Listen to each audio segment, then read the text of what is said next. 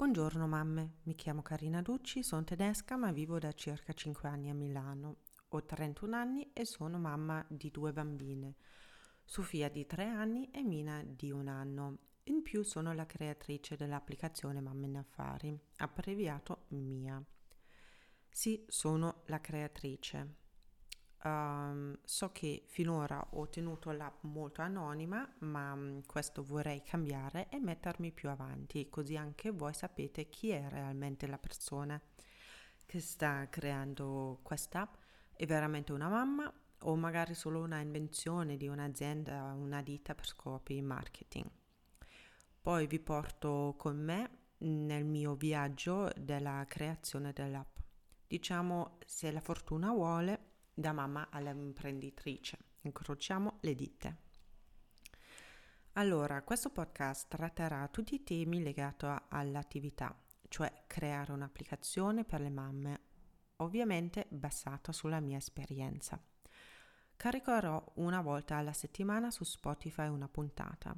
Se invece volete ascoltare già tutte le puntate registrate, potete anche scaricarvi l'app e sotto la funzione podcast troverete tutto.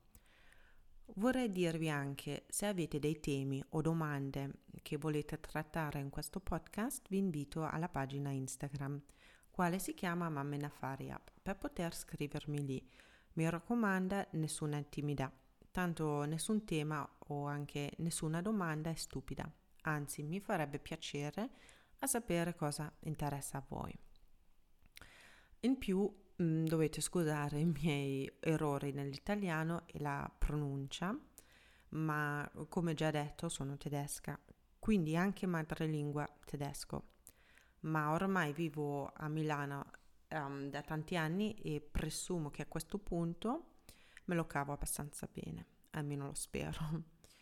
Um, vi dico che in tanti mi hanno chiesto questo podcast, essendo un tema molto interessante ma io non lo volevo mai fare proprio per l'italiano. Non essendo mia madrelingua, ovviamente mh, mm, mi mette un po' in difficoltà ogni tanto. Però ho cambiato l'idea ed eccoci al mio podcast che mm, spero che vi piacerà. Allora, parliamo un attimino di me e poi dell'app. Um, io sono dell'ambito informatico. Io, scusate, allora io non sono dell'ambito informatico anzi io lavoravo come event manager in Svizzera. Poi ho conosciuto mio marito e mi sono spostata a Milano. Qua mi dovevo ovviamente eh, reinventare, ma non era facile. Ho lavorato in un ufficio vendita metalmeccanico e come vi potete immaginare era lontana dalla mia passione.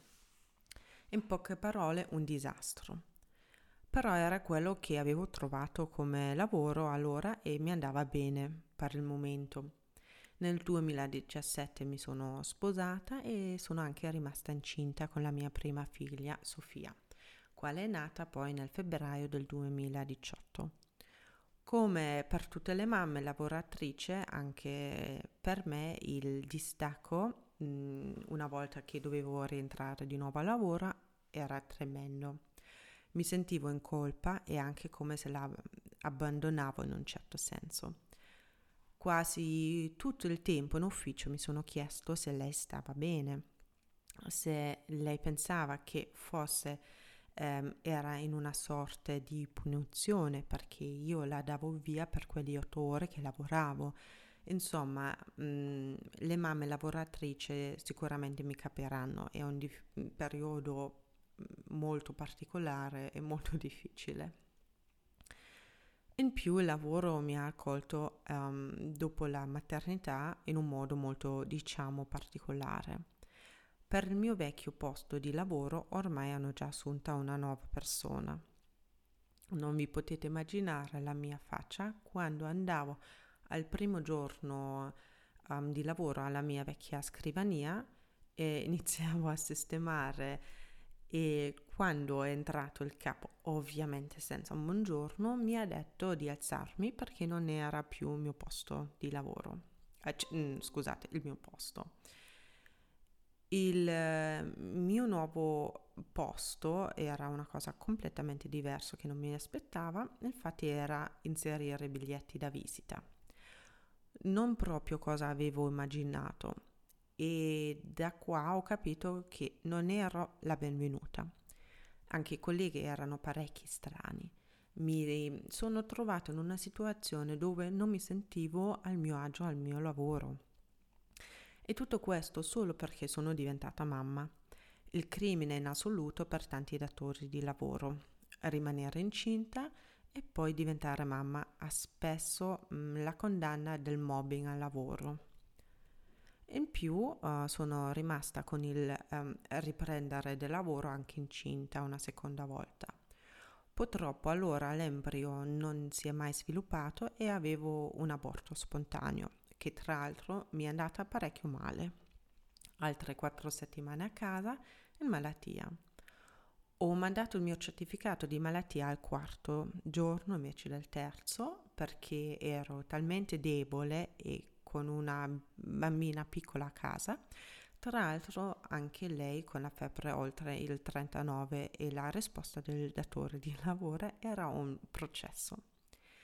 Vorrei annotare che loro sapevano che stavo passando un aborto, comunque, come, avevo, come avete sentito, non era proprio l'ambiente giusto per lavorare, essendo una mamma, di meno con i piani di voler um, altri bambini. Ecco. Da lì ho pensato un po' più concreta all'idea di creare un'applicazione.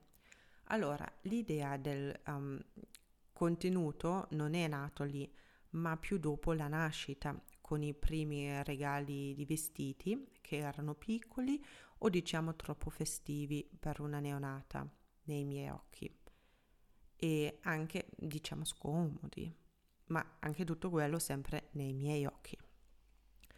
Devo aggiungere che io ho vestito mia figlia i primi tre mesi esclusivamente con i pigiami, semplicemente perché nel mio istinto da mamma sembrava più comodo vestirla così. Quindi cosa facevo io con i vestiti regalati mai portati o meglio ancora um, cosa faccio con i vestiti che ho preso in abbondanza, quasi mai messi? Ho anche tutti i giocattoli um, doppi e regalati perché ovviamente mh, mm, mi sono persa di fare una lista nascita per i regali. Infatti li volevo vendere. Allora, um, sono andata a cercare la piattaforma giusta per me, ma non, non c'era. Vendere sui social dove tutti vendono, cioè tutti vendono e dove tutti vedono anche il mio nome, mia, la mia foto, le mie informazioni, non mi andava per motivi di privacy. Altre piattaforme erano strutturate troppo male e Mm, diciamo poco, i filtri erano poco mirati per il mondo bambino-mamma e con questo un'abbondanza di annunci senza alcun senso o struttura. Ed era lì che ho iniziato a giocare con l'idea di creare l'app eh, di vendita diretta da mamma a mamma. Pian piano um, nella mia testa si sviluppava l'idea, ma il giorno giusto di iniziare e prendersi degli impegni avveniva solo dopo il licenziamento. Vi spiego. Io intanto concretizzavo per me l'idea come un business plan nella mia testa. Um, contattavo dei sviluppatori per chiedere vari preventivi e possibilità. Um, provavo un po' da sola se riuscivo a svilupparlo io. Però vi devo dire che creare un'app complessa come la mia non si può creare da non informatica, almeno a me sembrava impossibile. Se uno non aveva mai da fare con la materia, um, poi può darsi che mi sbaglio, ecco. Ma io personalmente non avevo queste capacità, nemmeno la passione di imparare un linguaggio da programmazione. Ecco. Comunque questo progetto era oltre le mie capacità informatiche um, farla creare ovviamente ha un costo elevato. A questo punto ci pensi veramente se vuoi rischiare così tanti soldi, ti dubiti se la tua idea è così geniosa come lo credi. Um, le mamme hanno veramente bisogno di un'applicazione così? Boh. O forse è solo una mia personale preferenza? Chi lo sa. Questo rischio può danneggiare la mia famiglia economicamente? Magari. Riesco a sostenerlo economicamente? Per il primo periodo? Sì. Voglio veramente rinunciare ad un stipendio fisso e sicurezza economica e rischiare tutto? Lì letteralmente mi sono, diciamo, salutato di alcuni vizi miei. Insomma, penso che questo è, queste sono le solite domande che si opporranno tutti che sono all'inizio di avviare un'attività. Ovviamente pian piano ho raccontato il mio progetto anche alla mia famiglia ed alcuni amici e posso dire che quasi per tutti il mio progetto era più un progetto di una moglie e mamma annoiata, in cerca di, pass- di un passatempo invece di lavorare, tra virgolette, si è trovato una, un passatempo ad un costo alto e il marito lo mantiene tutto, basta che lei, che lei è felice, contenta. Assurdo, ma era la mia realtà secondo queste persone. Devo dire che mi sono meravigliata che quasi tutti pensavano così. Ripeto, solo singole persone avevano fiducia mia, nelle mie capacità e capivano che era anzi che è una cosa seria per me. A dirvi la verità, um, questo fatto spesso mi ha spiazzato perché um, non capivo um, il perché con il diventare mamma mi, questa cosa mi squalifica di, ad essere una donna d'affari.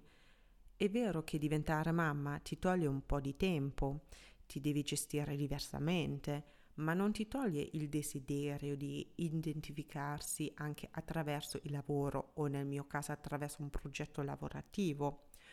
Solo perché diventiamo mamme non siamo tutte uguali.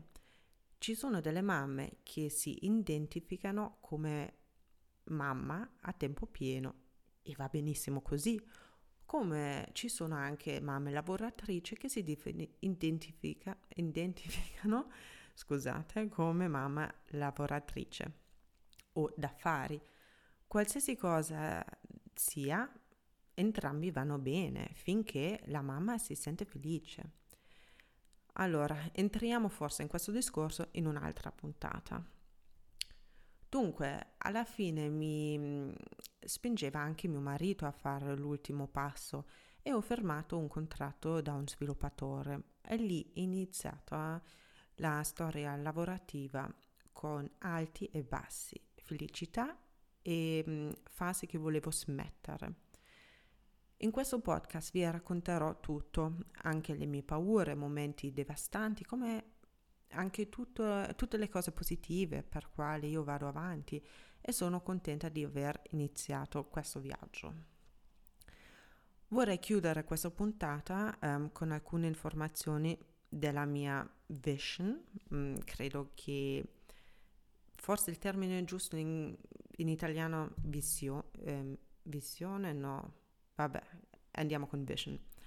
Avrei potuto um, forse guardare questa parola prima. Vabbè. Allora, penso di caricare una volta alla settimana, come già detto, um, qua una puntata riguardo a un tema legato alla creazione della mia app. Um, e riguarda l'essere mamma di bambini piccoli e mettersi in proprio. Ho in mente anche dei podcast con diversi ospiti esperti riguardo alcuni temi come affrontare le delusioni, le finanze, marketing, eccetera. Questi episodi però verranno pubblicati solo nell'applicazione stessa, Di, mh, mm, parlo dell'applicazione Mamme Affari. Il vostro input e le vostre domande mi potete mandare sui social, così eh, li includo mh, mm, negli episodi come posso volentieri anche eh, i temi che vi interessano. Ecco. E con questo siamo alla fine della mia prima puntata del podcast Mia Behind the Scenes. Ciao e a presto!